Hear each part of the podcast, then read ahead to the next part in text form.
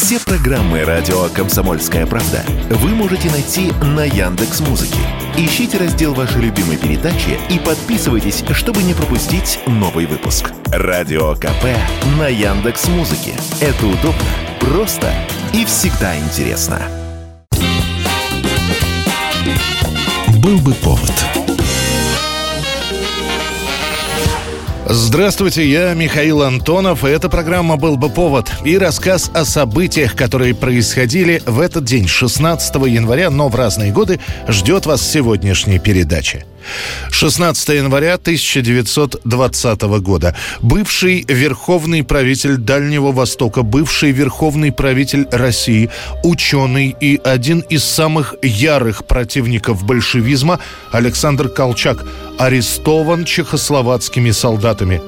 «Предадут меня эти союзники», скажет Колчак за несколько месяцев до этого. И тем не менее, великий ледовый поход Белой гвардии фактически провалился. Внутри белого движения разброд и шатание. Колчака уговаривают передать всю власть Деникину, но он решает положиться именно на зарубежных союзников. Колчак едет в поезде, вагон которого украшен зарубежными флагами. Однако на одной из станций Колчаку сообщают, что чехословацкое командование и французское правительство, договорившись, сначала арестовывают адмирала, а после передают его в руки революционному центру.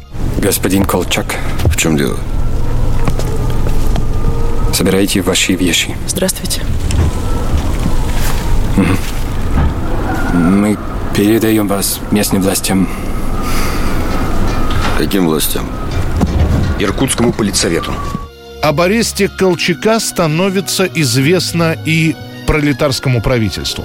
И пока решается судьба лидера белого движения, его фактически каждый день допрашивают. Колчак общается охотно, понимая, что все допросы записываются, и таким образом военачальник пытается объяснить, в чем суть белого движения. За это время власть снова меняется, и если изначально Колчака арестовали меньшевики и эсеры, то теперь его передают именно большевикам. В это же время войска Капеля подходят к Иркутску. Они уже знают, что Колчак арестован, и направляются его вызволять.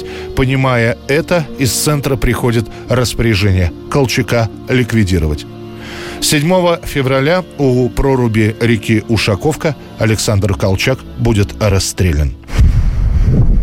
По поручению Иркутского революционного комитета мы пришли объявить вам постановление, касающееся вас. Я понял. Можете не утруждать себя продолжением. 1963 год, 16 января, Хрущев объявляет о наличии у Советского Союза 100-мегатонной водородной бомбы.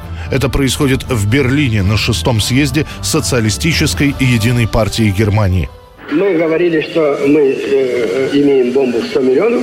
Это верно, значит, я подтверждаю. Но 100-миллионную бомбу мы взрывать не будем.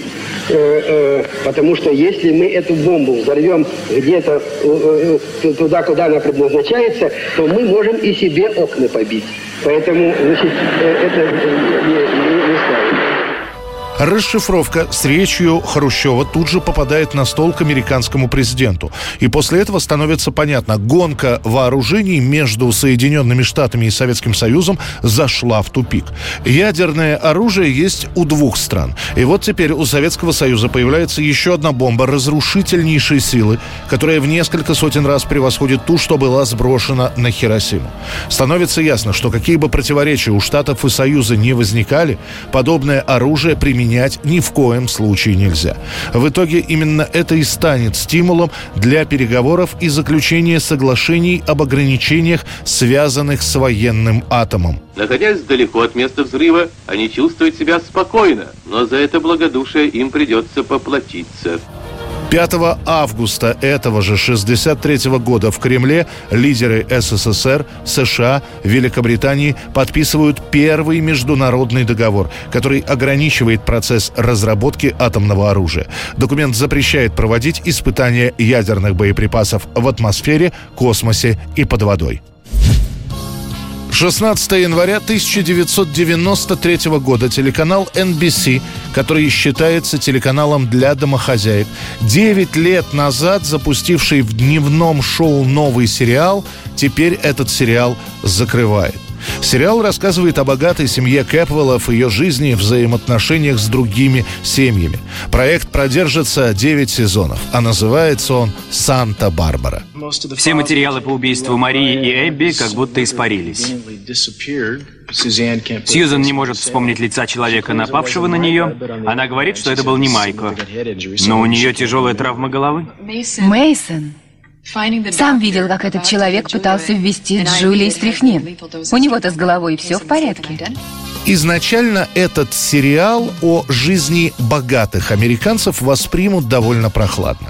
После показа первого сезона «Санта-Барбара» лишь на 11-м месте среди всех сериалов, которые показываются по американскому телевидению. Но после неожиданно «Санта-Барбара» начинает набирать рейтинги. И это несмотря на то, что сценаристы сериала, супруги Добсоны, ничего особенно не меняли, лишь убрали раздражающих зрителей персонажей. В итоге «Санта-Барбара» – лучший дневной сериал, а далее куча телевизионных премий. And the winner is... The winner is Santa Barbara. Однако, чем дальше продолжается история от сезона к сезону, тем сложнее становится соединять воедино слишком размножившиеся сюжетные линии. И спустя 9 лет, именно в этот день, 16 января, «Санту-Барбару» решено завершить. Причем многие так называемые сериальные арки не будут закончены.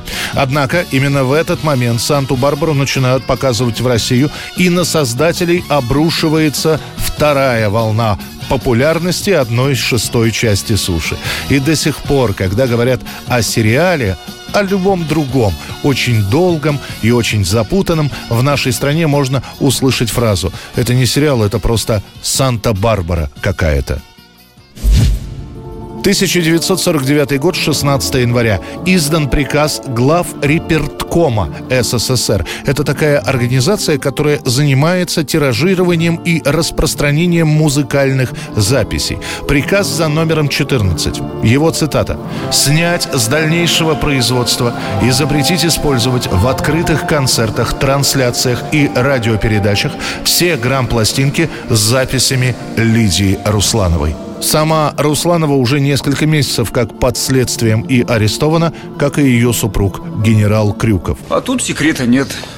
Ваш муж, генерал Крюков, арестован вчера в Москве. Дает показания по всей вашей террористической организации. А главный под домашним арестом. Что главный? Кто главный? Кто? Выкидываешься? Ну-ну.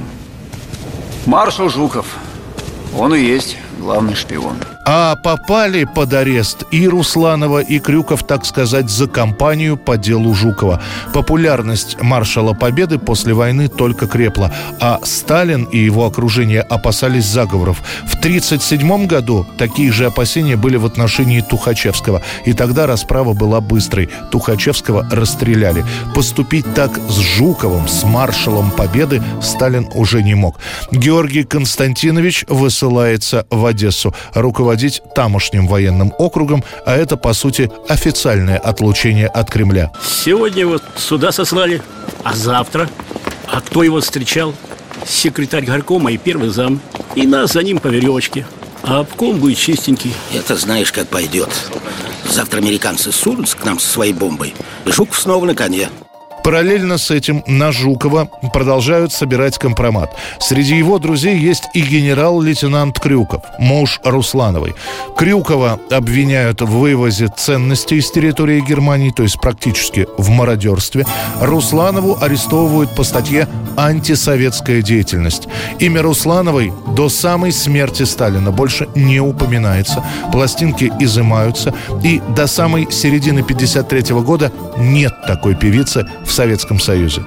Лишь после смерти Иосифа Сталина с Руслановой и с ее мужа снимут все обвинения. Это был рассказ о событиях, которые происходили в этот день, 16 января, но в разные годы. В студии был Михаил Антонов. Встретимся завтра. Был бы повод.